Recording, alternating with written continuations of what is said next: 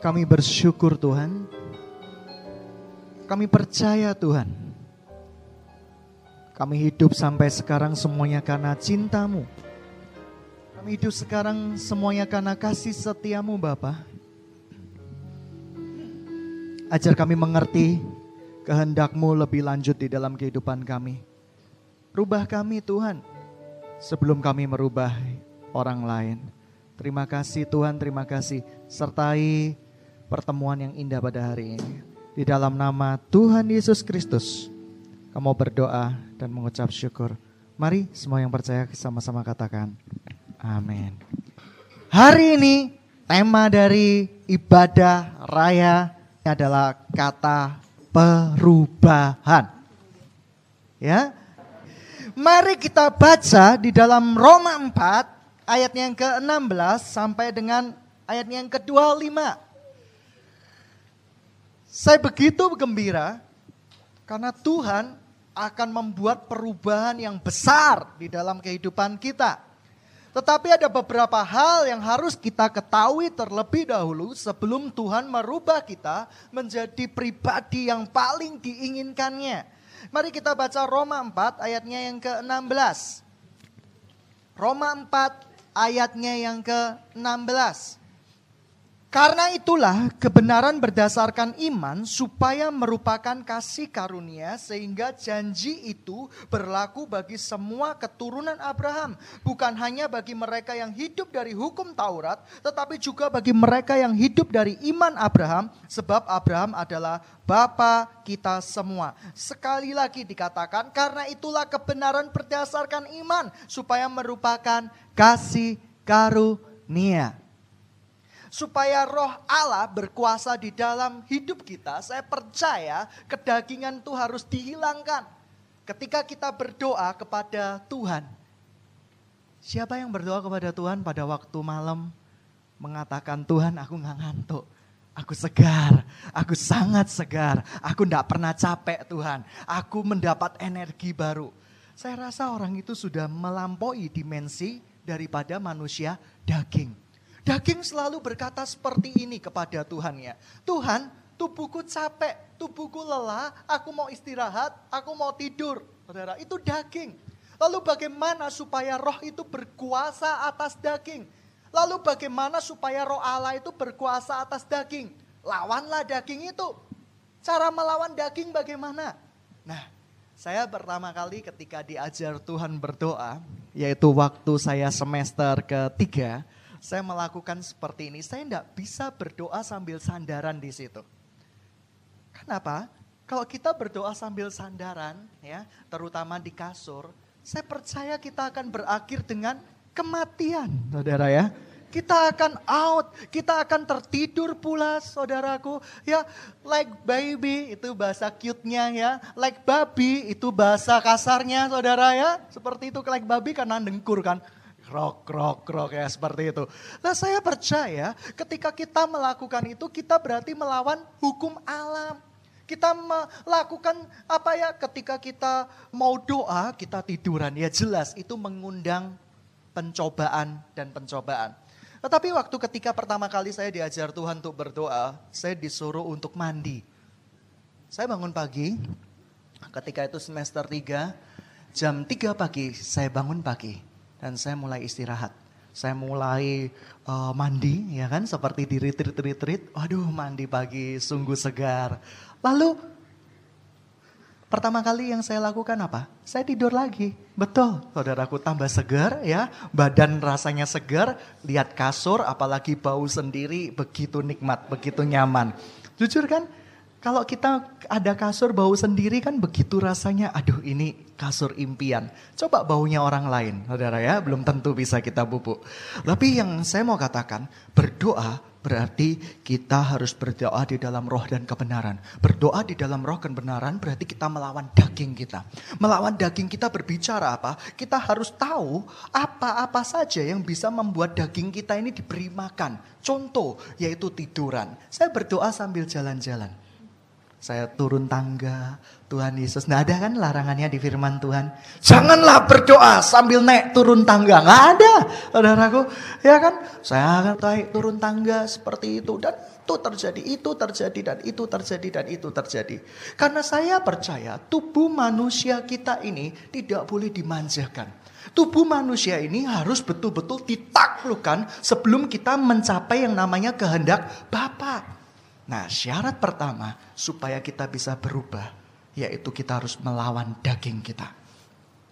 Yang kedua, yang harus dilawan. Contoh yang pertama soal doa, melawan daging. Contoh yang kedua, saudaraku, kita ini punya iman yang benar di hadapan Tuhan atau punya iman tempe?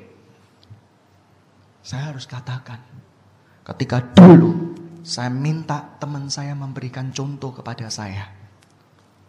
Saya sudah minta, tolong contohin saya harap contohin saya gak belajar hari ini. Tetapi ketika dia gak memberi contoh kepada saya mulai marah kepada dia. Yang benar itu yang mana? Saya atau dia, saudaraku? Bagi orang yang gak diberi contoh, saya akan mengatakan bahwa kamu itu sok kepinteran. Memang dia pintar, ranking 1 terus, saudara ya. Kamu itu sok kegantengan, ya. Enggak sih dia wanita gitu ya. Kamu itu sok kecantikan. Ya memang dia cantik, mau diapain lagi ya saudara ya. Saya begitu marah ketika dia tidak memberikan apa yang saya minta. Lalu saya pikir-pikir lagi yang stres saya, saudaraku ya. Pernah ada ada pegawai saya. Dia meminta pinjaman uang. Saya mau pinjam uang. Pinjam uang tuh biasanya bahasanya manis apa galak? Manis. Pinjam uang ya. Tapi lah gak dikasih, galak gak? Oh, galak. Lebih galak dari herder. Saudara, dia berkata seperti ini. Sengkena, mau minjemi apa enggak?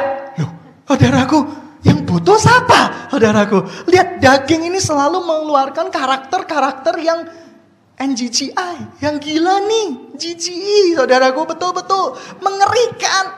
Daging itu selalu bereaksi ketika sesuatu yang tidak diinginkan itu terjadi di dalam hidupnya, terjadi di dalam dirinya. Dia berteriak, dia nggak terima, saudaraku. Lalu bagaimana cara melawan daging lagi? Kami terkenal anak laki-lakinya, terkenal suka molor kalau tidur, terutama waktu SMP. Ketika saya pulang ke rumah saya, selalu jam kami dicepatkan. Contoh ya, jam 7 dicepatkan jadi jam 8. Saya berkata, stres ini ya, yang ngasihin gitu. Ini stres ini.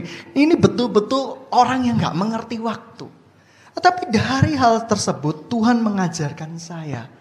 Kalau manusia melihat waktunya itu ada. Misalnya kita masuk sekolah jam 7 ya. Masih jam 6:30. Santai. Bubuk lagi gitu ya. Seperti itu. Ya, kita mau makan lagi Lihat. Daging ketika melihat waktunya, aduh kedatangan Tuhan sih. Ya, walaupun nanti jam 7 kan sekarang baru jam 6. Santai dulu. Nanti ketika jam 7 kurang 5 menit, saya akan menginjili seperti orang gila. Dan kamu jadi orang gila beneran. Saudara, kenapa itu terjadi? Karena daging selalu bereaksi, daging selalu dinyamankan. Tetapi ketika jamnya dipercepat, saudaraku, strategi itu selalu berhasil. Saudara, ketika saya bangun, sudah jam 7, langsung bereaksi daging saya, langsung mandi. Baru sadar, oh iya ini dicepetin. Walaupun itu sudah berjalan 3 tahun, saya di kota saya selalu berhasil. Padahal saya selalu memformat pikiran saya seperti ini. Enggak, ini dicepetin, ini dicepetin, ini dicepetin. Enggak boleh tertipu, enggak boleh tertipu, enggak boleh tertipu. Dalam nama Yesus, enggak boleh tertipu. Tetapi masih tertipu juga, jamnya dipercepat, jebret. Dan itu berhasil membuat saya bangun. Saudara, saya mau kasih tahu, kalau Tuhan tidak mempercepat waktunya, kalau Tuhan tidak memperlambat waktunya, kalau engkau tidak sadar segera mendewasakan daging ini, kita akan terlambat ketika kedatangan Tuhan kelak. Hari-hari ini gereja kami difitnah. Lawan dari fitnah apa? Balas. Ya kan? Kalau bisa lebih kejam lagi. Daging selalu berteriak seperti itu. Ketika engkau difitnah seperti ini, kamu perempuan yang suka makan. Dan yang memfitnah kamu itu mungkin adalah perempuan yang beratnya 500 kilo misalnya seperti itu. Kira-kira apa reaksi kamu, saudaraku? Ya, sebenarnya yang suka makan ini sopes gitu ya. Ya sudah berat segitu, nggak tahu diri lagi gitu ya. Tetapi daging selalu bereaksi seperti itu. Saya percaya itu daging selalu bereaksi seperti itu. Tetapi saya bersyukur ketika saya baca firman Tuhan, pada zaman-zaman dahulu ketika kita mau melakukan yang benar di mata Tuhan, kita selalu difitnah, kita selalu diperlakukan tidak adil, kita selalu dianggap seperti sampah, kita dianggap seperti penyakit yang berbahaya, yang menular. Kalau itu penyakit itu menjangkiti seseorang, itu akan bisa menimbulkan kematian. Harusnya apa yang kita lakukan? Bersyukur. Ketika kita difitnah, kita harus itu daging atau roh yang berteriak? Roh. Lalu bagaimana supaya daging kita bisa taat kepada roh? Saya kalau tegur orang, kasar. Tapi kalau saya baik sama orang, baik. Betul, saudaraku. Tapi ada hal-hal tertentu yang saya tidak setuju. Saya akan ungkapkan ketidaksetujuan. Itulah saya. Saya tidak mau pakai citra positif, saudaraku. Citra positif, dicitrakan positif. Saya beli surat kabar, 1 lembar koran gitu ya. Saya foto matching di sana gitu ya. Bawa pedang, spirit of warrior. Rasanya kacau banget gitu ya. Seperti itu. Dicitrakan pakai tameng. Wah, kayaknya keren abis gitu ya. Seperti itu. Lalu disulis. Pendeta bisa nubuatan gitu ya, gratis lagi gitu ya, seperti itu. Bisa ini, wah, bisa mengetahui masa depan, bisa gini. Apa bedanya kita dengan perdukunan gitu ya? Ketik 7777, engkau akan segera mengetahui nubuat di hari depan Anda. Ya kan?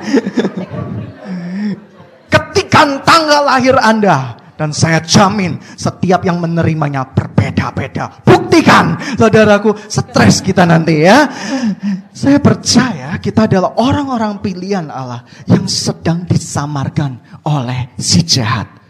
Dan kata perubahan itu wajib, itu penting. Ketika saya memutuskan, saya tidak mau bekerja lagi, Tuhan. Bekerja itu menyakitkan bagi saya. Hitung-hitung duit terus, saudaraku. Saya khotbahkan, apa guna harta dunia, barang yang pasti musnah, tetapi dia tak cari terus, saudara ya. Seperti itu, rasanya seperti munafik. Saya percaya hati nurani kita ketika kita bertobatnya benar, itu pasti gak terima. Setiap hari saya disindirin Tuhan, apa guna harta dunia, barang yang pasti musnah. Lalu saya berkata sama Tuhan seperti ini, Tuhan, tetapi kebangunan rohani perlu duit. Wah, saya bertengkar sama Tuhan. 1-2 tahun, saya lelah sendiri. Akhirnya saya berkata, apa guna harta dunia, barang yang pasti musnah. Dan saya berkata, oke, saya ikut panggilan Tuhan. Tapi ada 1 syarat, Tuhan. Ya, kemarin 3 bulan lalu saya mengajukan 1 syarat. Saya kepingin punya 7 rumah lagi. Saya kepingin punya 3 mobil lagi, setelah itu saya off gitu ya. Tuhan berkata, saya juga punya 1 syarat masuk surga kalau gitu. Dosamu tak perhitung lagi dari awal, dan kamu mulai start dari awal. Gimana? Ya sudah, saya ngalah, saudaraku. Iya enggak? Saudara, diperhitung lagi dosa dari bayi, kecil. Dulu saya pernah curi uangnya nenek. Saya dulu pernah bujuin tukang balon. Saya pernah dulu bertengkar. Saya pernah dulu kira-kira ngusilin guru. Lembar ulangan, saudaraku, saya enggak bisa. Saya suruh kerjakan teman yang pintar. Namanya teman yang pintar saya kerjakan. Saya agak dituker-tukeran nama. Akhirnya betul-betul nilai saya bagus. Nilai dia penuh pengorbanan. Betul, seperti itu. Lalu kalau dosa sebanyak itu diperhitungkan lagi, apa jadinya saya? Saya tidak tahu. Tapi kata perubahan dari 1 kunci, yaitu mematikan daging. Daging selalu bereaksi. Ketika kamu ditampar, apa yang kamu lakukan?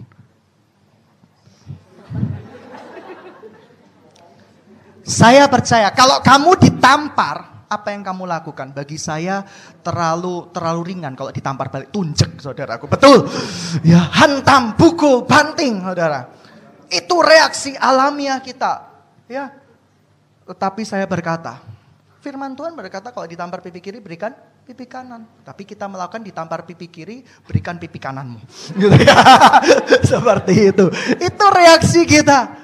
Lalu bagaimana daging ini supaya bisa mati? Ini perlu disiplin. Ini perlu disiplin. Seorang tentara di medan perang ya, mereka dilatih untuk disiplin. Bangun pagi di sebuah barak militer. Mereka kalau tidak bangun disiram air. Mereka mendisiplinkan diri mereka. Dan mereka diberikan 1 jam untuk olahraga. 1 jam untuk meditasi. 1 jam untuk memberikan ketenangan di dalam dirinya. Dan sebelum 1 jam itu lewat. Mereka apapun ya kebelakang dan apapun tidak boleh meninggalkan tempatnya. Mereka dilatih disiplin luar biasa. Dan itu menghasilkan sesuatu yang luar biasa juga saudaraku. Dan mereka ketika mendisiplinkan daging, mereka dengan sendirinya sudah menguasai daging itu. Bayangkan, ada seorang tentara elit Amerika. Percaya gak kamu? Dia punya ilmu meringankan tubuh. Saya berkata ini ada setannya ini. Ya, dalam nama Tuhan Yesus, tidak ada ilmu-ilmu meringankan tubuh itu. Tetapi tentara Amerika ini luar biasa banget. Dia bangun pagi, dia disiplinin dirinya. Setiap hari latihannya cuma naik panjat tebing. Saudara, panjat tebing seperti itu. Dan pada ketika tubuhnya ini sudah, artinya hukum tubuhnya ini sudah gak berlaku lagi. Dia melakukan yang di luar hukum tubuh. Di luar, betul-betul pemikiran manusia itu di luar pemikiran manusia. Dia bisa merayap kalau kita panjat tebing. Butuh ke atas tuh waktu 1 jam. Dia hanya butuh waktu 5 menit. Dia berjalan seperti laba-laba, Spiderman kalah ya kan. Spiderman kan cuma animasi ya kan, ditaruh di tempat datar suruh merayap. Terus akhirnya di syuting dalam keadaan terbalik. Dia betul-betul saudaraku gak animasi sama sekali. Tangannya juga gak pakai karet, tidak pakai perekat, tidak pakai uhu, kastol, glikol dan apapun juga. Dia bisa begitu merayap saudara, itu di luar dimensi tubuh. Ketika satu hal yang saya ingat di dalam pembangunan gereja ini. Awal ketika kita melayani, kita memang melayani pelayanan mulai dari kampus. Saya ingat ketika kita beli keyboard, keyboardnya mudah-mudahan masih ada. Uangnya dikit, tapi bisa bertambah. Bayangkan, kita bukan David Copperfield. Kita bukan penyihir-penyihir kelas kakap, kita bukan ilusiones saudaraku, tapi yang kita terjadi kita bawa 600.000 uangnya jadi 1,5 juta dan itu terjadi sungguhan. Lalu itu di luar pemikiran kita selalu memikirkan caranya uang itu bertambah. Mungkin teman-teman waktu itu berkata, mungkin engkau salah lihat, waktu itu memang sudah ada uang di kantongmu. Aduh, dikasih 200.000 per bulan, mana ada 600 saudara waktu itu. Nggak ada, di luar dimensi pemikiran kita. Ketika Tuhan berkata, uang 600.000, saya ingat persis di blok W6, kami kumpulkan jaran kita, bayar, serahkan buat Tuhan, seperti itu. Bapak no model kepemimpinan model kayak gitu, serahkan. Mana di itu kantongmu? Lihat luar biasanya mereka taat ini. Ada yang dengan tersenyum, ada yang dengan ya udah lo ya seperti itu ya. Berarti itu kita bawa semua, kita beli alat musik. Betul, uangnya cuma 600.000. Sempat ke ATM sebentar ngecek, saldo Anda tinggal 10.000 rupiah. Aduh, waktu itu masih ada 5 ribuan. Saudaraku ini gimana bisanya Tuhan? Tapi Tuhan berkata, kalau engkau percaya aku, engkau akan melakukan perkara-perkara yang lebih besar daripada aku. Termasuk menggandakan uang ya Tuhan ya. Waktu itu dia berbeli sungguhan. Tidak tahu gimana bisa dari 600.000 bisa jadi 1.200.000 berapa. Saya heran kenapa Tuhan bisa bekerja seperti itu. Akhirnya saya praktek untuk beli gitar pribadi dan tidak akan pernah terjadi sampai sekarang juga. Saya selalu berharap saya bawa uang lebih besar, 10 juta di kantong, siapa tahu jadi 20 juta. Ya kan? Tuhan kan kasih berlipat-lipat kali ganda kan? Seperti itu. Yang terjadi malah hilang 1 juta ketelesut, enggak tahu entah kemana. Nah, itu yang terjadi. Saudara ya, itu yang terjadi. Dimensi pikiran kita tidak bisa menerima kehendak Tuhan. Dimensi pikiran kita tidak bisa menerima rencana-rencana Tuhan di dalam kehidupan kita. Daging selalu berteriak. Kalau engkau terpanggil untuk menjadi pengusaha yang kaya raya, siapa yang mau? Angin? Mau, angkat tangan semua. Karena kaya identik dengan daging. Firman Tuhan mengatakan seperti itu. Mana ayatnya? Makanya ikut pengajaran ya. Seperti itu. Tapi ketika Tuhan berkata, siapa yang mau dijadikan hamba Tuhan? Misionaris, tempat terpencil, tidak ada orang, satu suku yang penuh hawa nafsu pembunuhan. Siapa yang mau angkat tangan? Pasti menolak semua. Pasti secara alamiah kita akan berkata, jauhkan itu daripadaku. Betul nggak? Jauhkan itu daripadaku, Tuhan. Dan kalau bisa Tuhan, seandainya bisa Tuhan, kalaupun harus aku kepingin ada pemeran pengganti alias stuntman Tuhan. Saya kepingin yang pertama kali maju, ya enggak wes nanti enggak sungkan laki-laki jos gitu ya kan enggak enak. Ya, saya kepingin yang maju jos dulu Tuhan. Dan ketika nanti dia dibunuh Tuhan, saya percaya pintu pengabaran Injil sudah dibuka.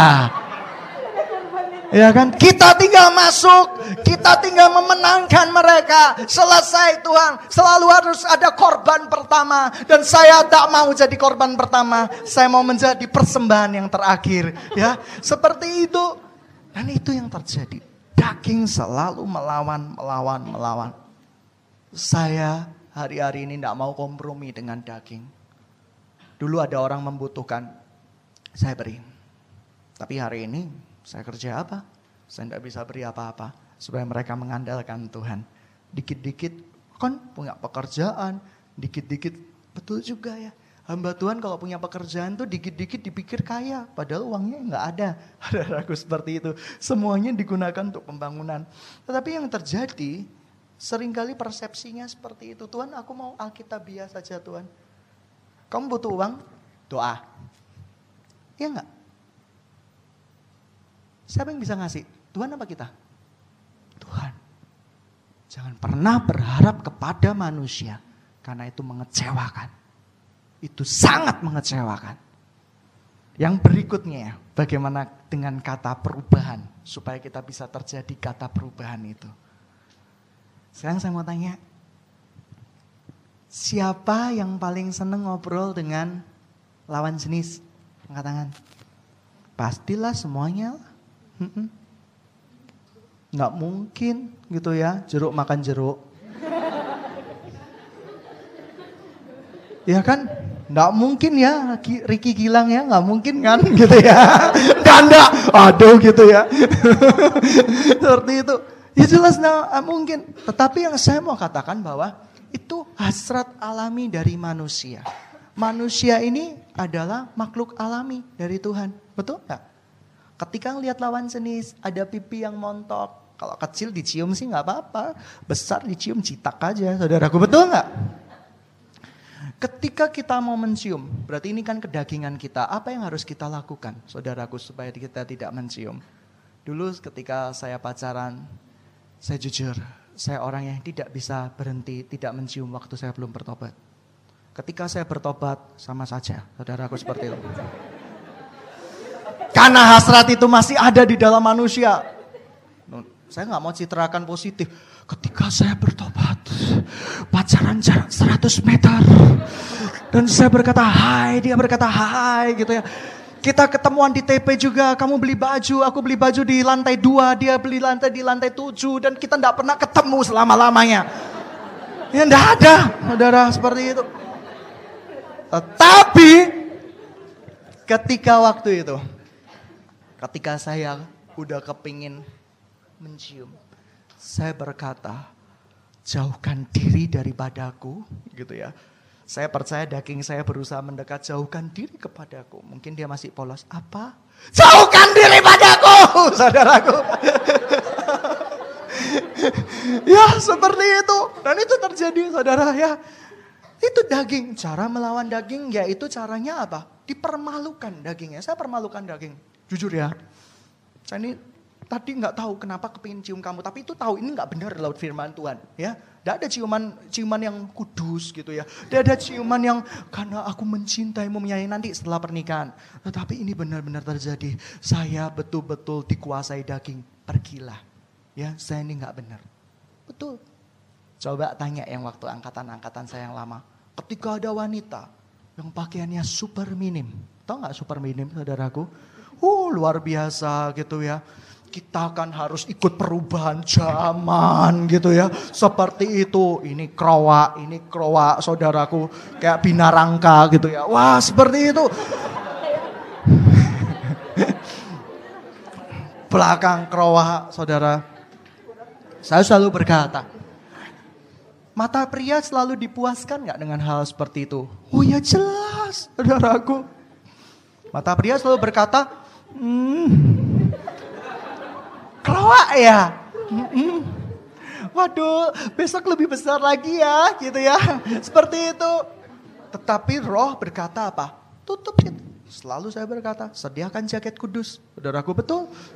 Sediakan selimut kudus, betul. Itu yang terjadi. Apalagi kalau wanita pakai yang misalnya ya dia itu bagusnya pakai M, ya toh. Tapi kaosnya pakai XL, gubruk gitu, saudaraku. Nggak sadar diri saudaraku. Dan di saat itu saya berkata, no, ini dosa sudahan ya. Dan itu ada, waktu awal-awal saya persekutuan, ada yang seperti itu. Dia pakai yang serba kompor. Apalagi kalau dia berlutut, ya ampun ya Robi ya alamin, betul. Dan itu terjadi. Dan saya nggak mau saya dosa, saya panggil dia. Apa? Saya pertamanya sungkan ngomongnya. Gini ya pakaianmu. Kenapa? Belum dicuci ya? Bukan. Pakaianmu besar ya? Iya, ISIS. Kon, saudara. Sudah gak bisa ngomong ini. Saya mulai berkata lagi. Saya to the point. Nah, nanti kamu betul-betul menggoda iman. Apanya yang menggoda? Saya gak menggoda gitu ya, seperti itu. Dan akhirnya saya jelaskan, saya kadang nangis-nangis. Itulah sebab terbuka tubuhmu, tau gak gitu ya. Kamu menghalangi hubunganku dengan Tuhan gitu ya. Seperti itu. Lebih baik jujur, saudaraku. Lebih baik jujur. Makanya ketika Anda, sorry ya, saya dulu Tuhan ajar untuk mengalahkan daging seperti itu. Ketika ada laki-laki atau perempuan, saudaraku ya. Laki-laki atau perempuan, kadang laki-laki kan lupa ya itunya seleretannya nggak dianu. Saya selalu berkata, nggak ada yang berani tegur, saya tegur. Itu mulu. Iya kan? Karena di SMA itu dijadiin tertawaan sama wanita-wanita, gitu ya. Wanita-wanita itu ya kayak gitu kalau di SMA saya gitu ya. Diam. Terus panggil teman-temannya. Akhirnya satu kelas. Dan teman saya yang gendut itu gak sadar-sadar juga. Ya ampun ya Tuhan gitu ya. Ya ampun. Apalagi dia norak abis. Batman gitu ya. Waduh gila nih. Dan saya mau berkata. Ayo. Mari kita sadar itu daging, kita harus lawan, jangan memuaskan mata kita. Dan kita harus berkata stop gitu ya. Lalu jangan kamu bilang, ya saya stop setelah 1 jam, sama saja. Ya, ketika detik pertama, 2 detik pertama kamu melihat, kamu harus berkata stop. Ketika ada tayangan yang gak benar, 1 detik dan 2 detik pertama, sekarang saya mau tanya, pria-pria, ini untuk melatih kamu itu manusia roh atau manusia daging, daging pasti binasa. Ketika kamu pergi, gak ada gembala sidang, gak ada teman-teman, di sebuah pertokoan yang isinya DVD, ada DVD yang ya wis porno, Pak Parno terserah lah, seperti itu. Apa yang kamu lakukan para laki? Kamu berkata ketika lihat itu dalam nama Yesus najis gitu ya, seperti itu. Atau kalau yang kamu lakukan dalam nama Yesus, oh dalam nama Yesus. Hei, apa yang kau lakukan laki-laki? Ayo jujur, Ricky, yang kau lakukan apa? Ya, Survei membuktikan. Banyak orang-orang yang melakukan seperti itu berkata seperti ini sama saya. Kak, jujur, saya tidak berkata dalam nama Yesus. Tetapi saya berkata, tidak ada teman, tidak ada gembala sidang, tidak ada salahnya kita lihat-lihat. Pelajaran biologiku kan dapat 5. Itu yang terjadi. Itu serius, itu terjadi. Dan besoknya kamu hari Minggu, kau masih bisa bersuka cita. Haleluya, Tuhan datang. Lah ya Tuhan datang, kamu gak masuk. Iya kan? Iya datang Tuhan, silakan. Aku juga kepingin, tapi kamu gak masuk dalam kerajaan sorga. Dan itu yang terjadi. Dan saya mau tanya, hidup ini karena kita mengasihi Tuhan atau kita nampak baik di mata orang? Banyak pemimpin-pemimpin berusaha untuk nampak baik di mata orang. Dia buat citra sebagai nabi angin. Dia buat citra sebagai aku nabi api dari Tuhan. Saudaraku, saya tidak lihat api di kepalanya, saudaraku. Aku adalah nabi yang diperintahkan Tuhan, nabi yang terakhir. Di firman Tuhan berkata apa? Nubuatan itu sudah selesai, nubuatan itu sudah digenapi oleh kita sendiri. Kita adalah penggenap-penggenap nubuatan dari kitab para nabi. Dan saya mau kasih tahu, ketika kita bisa menguasai daging kita, mengalahkan daging kita, saya mau katakan akan terjadi perubahan yang besar. Dan ketika daging itu tidak ada, tetapi roh itu ada, saya percaya kita sanggup melakukan perkara-perkara yang lebih besar dari apa yang pernah dilakukan Tuhan. Dan itu yang terjadi. Dan saya mau bacakan ayatnya lagi. Percayalah. Seperti yang ada tertulis, engkau telah kutetapkan menjadi bapa banyak bangsa di hadapan Allah yang kepadanya ia percaya, yaitu Allah yang menghidupkan orang mati, yang menjadikan dengan firman-Nya apa yang tidak ada menjadi ada. Sebab sekalipun tidak ada dasar untuk berharap, namun Abraham berharap juga dan percaya bahwa ia menjadi bapa banyak bangsa menurut yang difirmankannya. Demikianlah banyaknya nanti keturunanmu. Iman adalah percaya dari sesuatu yang sebenarnya gak mungkin menjadi mungkin. Sekarang mungkinkah? Kita adalah bos perusahaan terkenal. Kita punya 10 pabrik. Lalu bos itu berkata seperti ini. Aku beriman mendirikan pabrik yang ke-11. Apakah itu iman? Menurut saya enggak, itu hitung-hitungan marketing. Ya kan?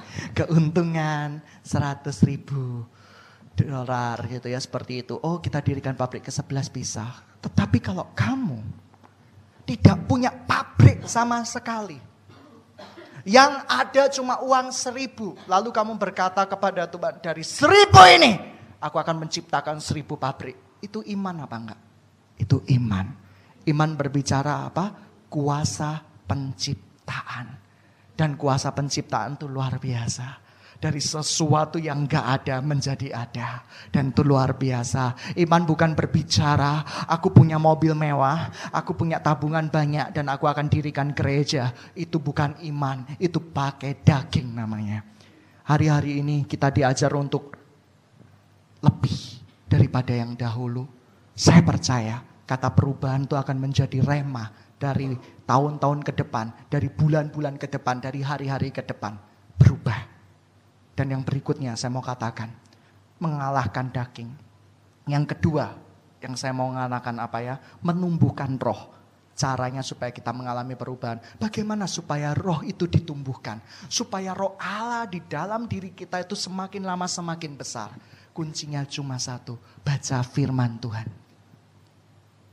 Saudara, kalau kita baca setiap hari 4 pasal atau 5 pasal setiap hari, iman kita akan bertumbuh oleh pengenalan akan firman Tuhan. Supaya ketika kita dapat mimpi, ketika kita dapat penglihatan, kita bisa membedakan mana yang datangnya dari si jahat atau datangnya dari Tuhan. Ada seorang yang bermimpi seperti ini. Ada 3 orang hamba Tuhan datang. Dia berkata kepadaku di mimpi itu. Mimpinya nyata sekali. Mungkin itu mimpi roh. Ya kan? Dia berkata seperti ini. Kamu gak usah sembah Yesus. Semua Tuhan itu sama di bumi dan di surga. Buktinya aku masuk surga. Dia percaya. Dia percaya dengan mimpi itu. Dia mengalut aliran semua kepercayaan, dia percayai. Dia percaya Yesus, dia percaya semuanya, dia percaya semuanya, dia percaya semuanya. Orangnya jadi sesat. Karena mimpi bisa digunakan Tuhan untuk membangun imanmu, tetapi bisa digunakan iblis untuk menghancurkan imanmu. Saya percaya tidak semua mimpi datangnya dari Tuhan. Ada orang dapat mimpi. Kamu tahu itu pasanganmu dari mana? Dari mimpi. Ya jelas tiang jadi kenangan malam jadi impian. Kamu impikan tiap hari ya mimpi beneran. Saudara, ya kan tidak fair namanya. Kecuali yang perlu kamu jaga-jaga. Bisa dari Tuhan, bisa dari iblis. Kamu tidak pernah mimpi dengan orangnya. Tiba-tiba engkau tahu wajahnya, engkau tahu namanya. Bisa dari Tuhan, tetapi bisa juga dari iblis. Karena iblis selalu membawa engkau ke pengenalan akan manusia, sedangkan Tuhan selalu membawa engkau pengenalan akan Tuhan. Itu mimpi yang datangnya dari Tuhan. Saudara, itu yang terjadi. Memberikan makan kepada roh kita lewat firman Tuhan. Lalu bagaimana memberikan makan kepada roh kita? Buat sesuatu langkah yang lebih. Di dunia manapun, di belahan dunia manapun engkau harus menginjili. Harus menginjili. Caranya gimana engkau menginjili? Cara yang benar tuh gimana? Nggak mungkin kan? Kita menginjili dengan cara kekerasan. Seperti yang pernah dilakukan oleh anak-anak Tuhan dan anak-anak hantu. Saudaraku, bayangin. Beberapa orang menginjili dengan cara gini. Memaksakan orang untuk masuk ke yakinnya kayak gini. Dia kejar-kejar, saudaraku. Dia bak golok. Mau nggak kamu percaya dengan keyajamanku? Saudara aku ngeri. Lalu alasannya kenapa? Kenapa kamu bak golok? Saya bersyukur kepada yang di atas. Yang di atas mengizinkan saya bak golok. Karena dengan golok ini sanggup menyelamatkan hidupnya. Dari yang gak kenal Tuhan Yesus menjadi kenal Tuhan Yesus. Amin. Gila kalau aminin. Ngerti maksudku? Mengerti poin saya? Engkau memaksa orang mengenal Kristus, padahal Kristus adalah sebuah perjumpaan pribadi. Engkau bisa merekayasa perjumpaan pribadimu itu dengan Kristus. Dengan cara apa? Dengan cara musik-musik yang lembut. Kita mulaikan lagu, ting ting ting ting. Tuhan itu baik, gitu ya. Dengan ancaman golok. Golok itu bisa berbicara golok beneran atau intimidasi, saudaraku ya. Saya jamin. Kalau engkau gak percaya Yesus keluar dari tempat ini, engkau ketabrak truk. Dan bukan hanya ketabrak terus, tapi kelindes truk gandeng. Kelindes apa? Saudaraku seperti itu. Dan lalu dikasih iringin musik lembut. Memang musik datangnya dari Tuhan. Tuhan tuh baik. Tuhan mau menyelamatkan engkau dari truk itu. Maukah engkau selamat? Ya jelas! Saudaraku, siapa yang gak mau selamat dari truk itu? Ya jelas saya mau selamat. Tetapi orang yang seperti itu, kamu tahu, di dalam sejarah kekristenan itu calon bidat-bidatnya Tuhan. Mereka yang mengenal Tuhan bukan karena sebuah pewahyuan. Pewahyuan itu artinya apa? Sebuah perjumpaan pribadi dengan Tuhan.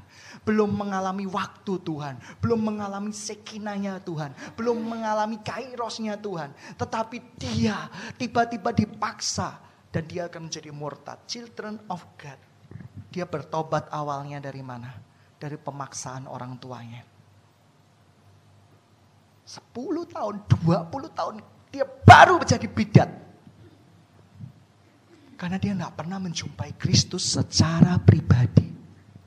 Dan saya mau kasih tahu, hari-hari ini banyak sekali yang mengaku mengenalkan Kristus seperti itu. Kalau perlu dobrak kamar kosnya, kalau perlu dobrak semuanya, bawa dia dengan cara yang tidak benar. Saya berkata, hati-hati, ini calon bidat-bidat. Tahu nggak bidat itu apa?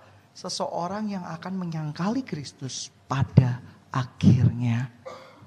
Kalau dia diperoleh dengan cara kekerasan, dia akan gampang juga mengingkari dengan cara kekerasan juga. Tapi orang yang berjumpa pribadi dengan Kristus tidak akan mengalami yang seperti itu. Memberi makan kepada roh kita. Yang berikutnya, supaya kita ada kata perubahan apa? Dimanapun kau berada, engkau harus jadi terang. Betul? Itu slogan kita.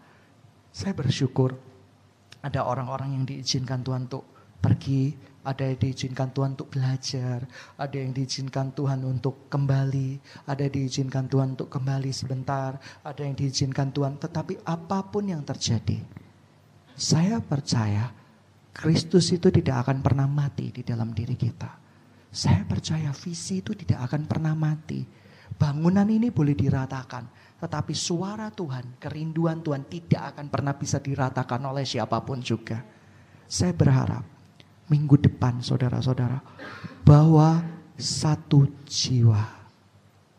Dan saya percaya itu kebanggaan Tuhan di surga. Dengan cara apa? Dengan cara doa, tetesan air mata.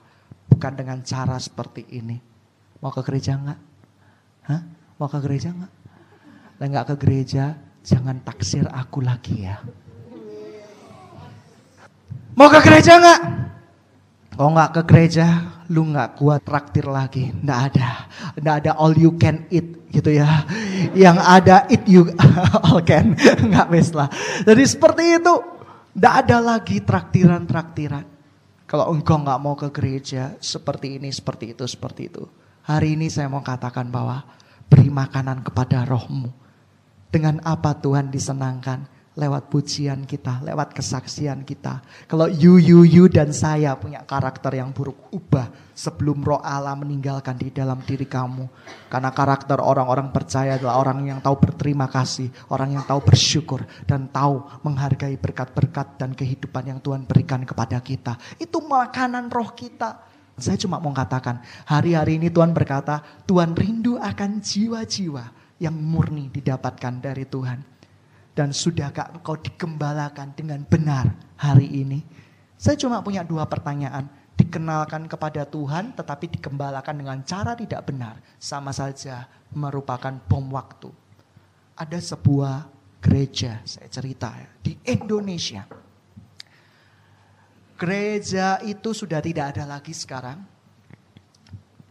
Diperoleh dari seorang anak muda, laki-laki. Dia luar biasa, dia cinta Tuhan. Tetapi dia gak pernah mau digembalakan. Dia berkata bahwa Roh Kuduslah yang mengembalakan dia. Sakti gak orang ini? Sakti men.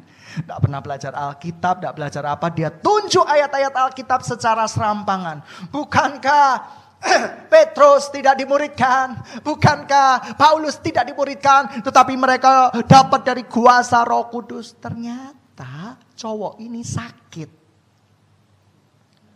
Sakit jiwa. Loh betul. Kenapa saya bisa bilang sakit jiwa? Karena dia adalah orang yang tertolak seumur hidupnya. Dia ditolak seumur hidupnya. Dia mengalami pewahyuan sementara pikirannya dirubah tetapi rohnya tidak dirubah, hatinya tidak dirubah. Akhirnya dia melakukan gerakan. Suatu hari di sebuah tempat dia dapat pewahyuan dari Roh Kudus.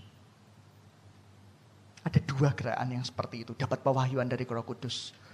Supaya kita lebih dekat dengan Tuhan.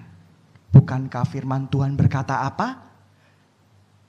Kita keluar dengan telanjang, kita kembali ke Tuhan harus dengan telanjang.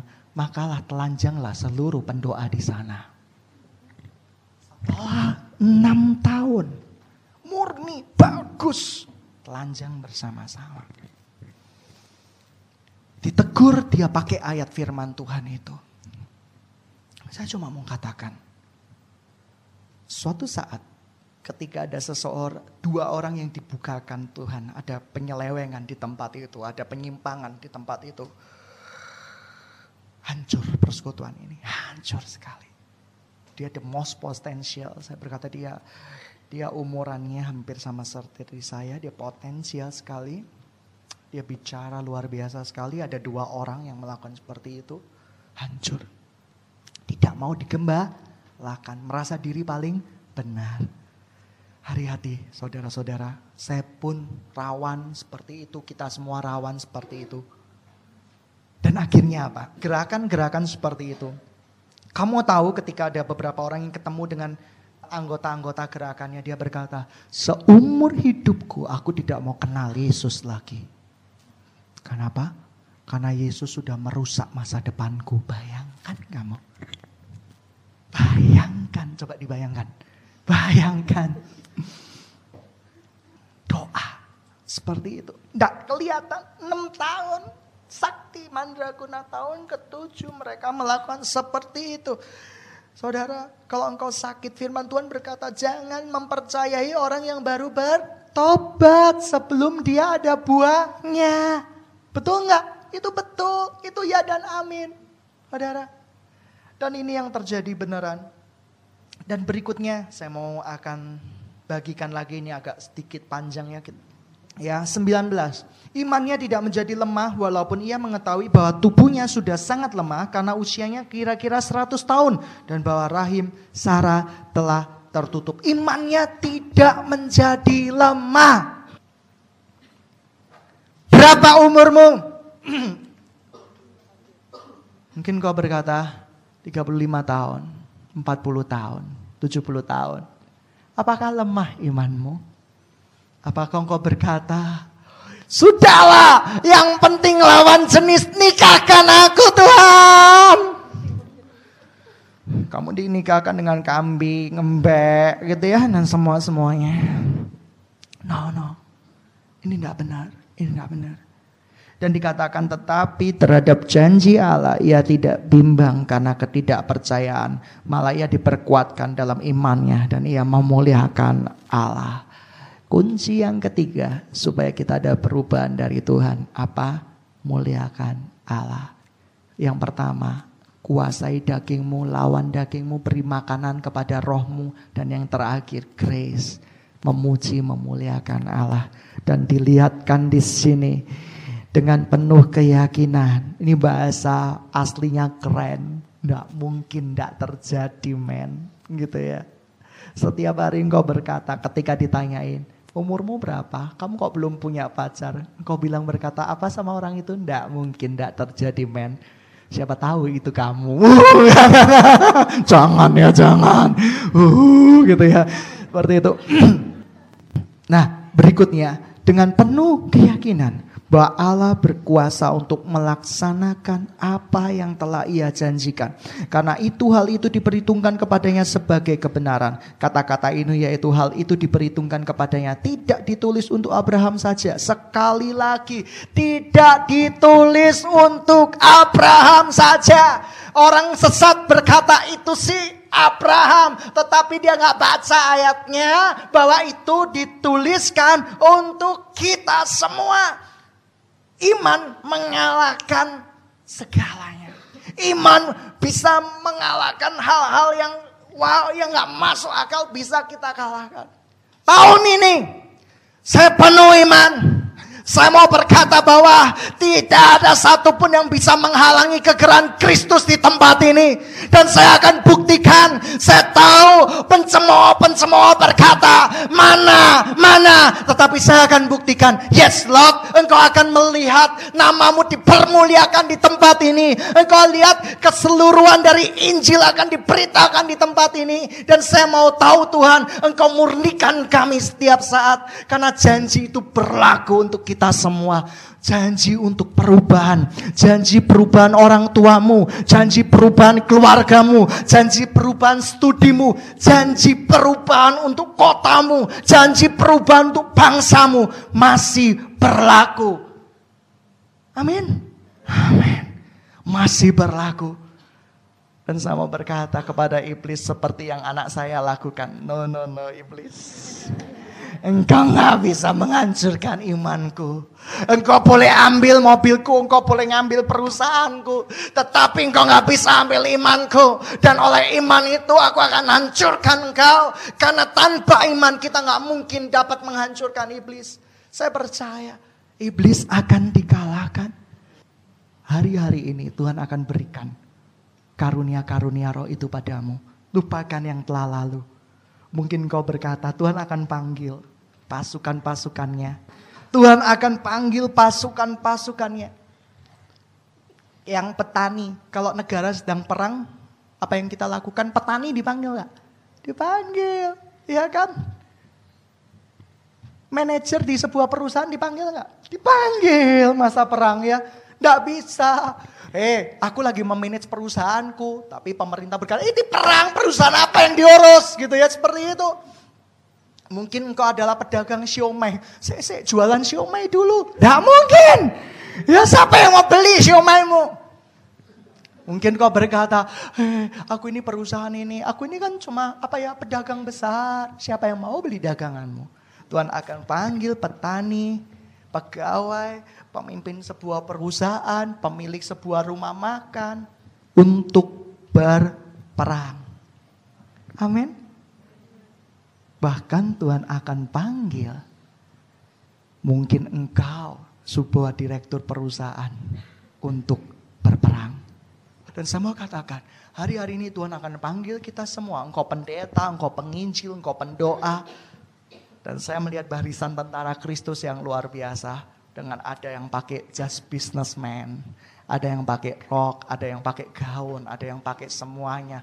Ada yang pakai betul-betul dia menjadi sebuah perusahaan terkenal. Dia bekerja di perusahaan yang luar biasa. Tuhan panggil, Tuhan panggil, Tuhan panggil, Tuhan siapkan menjadi satu pasukan penuh. Dan mereka meneriakan panji-panji Kristus. Kemenangan bagi anak domba. Sekali lagi, saatnya sudah tiba. Walaupun engkau orang yang kurang beres. Engkau dikatakan teman-temanmu si mulut berbisa. Kenapa? Karena setiap kali engkau disakiti, bisamu keluar kemana-mana. Ya. Oh, cantengen. Mana ya? Gundul. Gitu ya. Ketika engkau dipanggil Tuhan, roh itu ada di dalam dirimu. Engkau menerima kebenaran firman Tuhan. Dagingmu berkata gundul, cantengan. Tapi ketika roh itu masuk ke dalam dirimu, Tuhan rubah kepalamu. Apa yang terjadi? Yesus ajaib, dan Yesus ajaib. Tuhanku dahsyat. Kau berkata, mana? Aku kok gak bisa bilang apa ya? Gundul cantengan. Ya, aku gak bisa bilang itu. Kenapa? Karena roh Allah mengubah dirimu. Amin. Amin. Dan itu yang akan terjadi. Dalam sekejap Tuhan akan rubah kita memasuki dimensi roh. Dan ketika roh itu bekerja, tidak ada satupun yang bisa menghalangi. Saya mau katakan, saya beriman tahun ini 1,000. Ada ragu-ragu. Kalau dulu saya memang ragu-ragu, tapi saya sekarang saya gak ragu-ragu. Karena saya tahu siapa Tuhan saya. Satu malam Tuhan temui saya. Tuhan berkata seperti ini, engkau percayakah dengan janjiku? Saya berkata, aku percaya Tuhan. Tuhan berkata, enggak, engkau belum percaya. Lalu Tuhan datang lagi, sudah percaya dengan janjiku? Saya berkata, aku percaya Tuhan, buktinya aku khotbahkan tiap minggu. Enggak, engkau belum percaya. Beberapa hari kemudian Tuhan tetap datang kepada saya. Dan akhirnya saya berkata seperti ini, God, kalau itu sekiranya kamu buat satu peneguhan di dalam hidup saya. Jangan pernah biarkan keluargaku, biarkan aku yang maju berperang.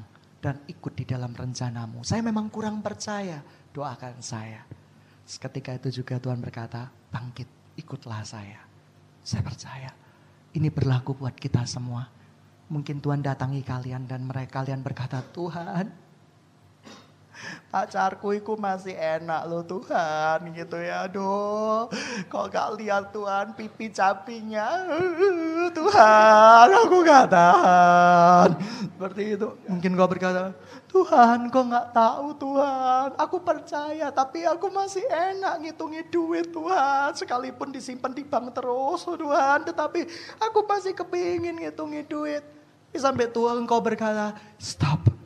Berhenti menghitungi duit. Ikutlah aku.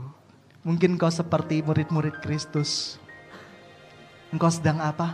Engkau sedang masak. Tuhan, aku suka dengan masak. Tapi Tuhan berkata apa? Ikutlah aku. Mungkin kau tukang pancing. Engkau mancing, saudaraku. Ya, dijemur sari, engkau mancing gitu ya. Sampai malam. Tuhan, aku masih suka hobi mancing, Tuhan. Tapi Tuhan berkata, ikutlah aku. mungkin kalian sedang main basket, saudaraku, walaupun bola nggak masuk-masuk gitu ya.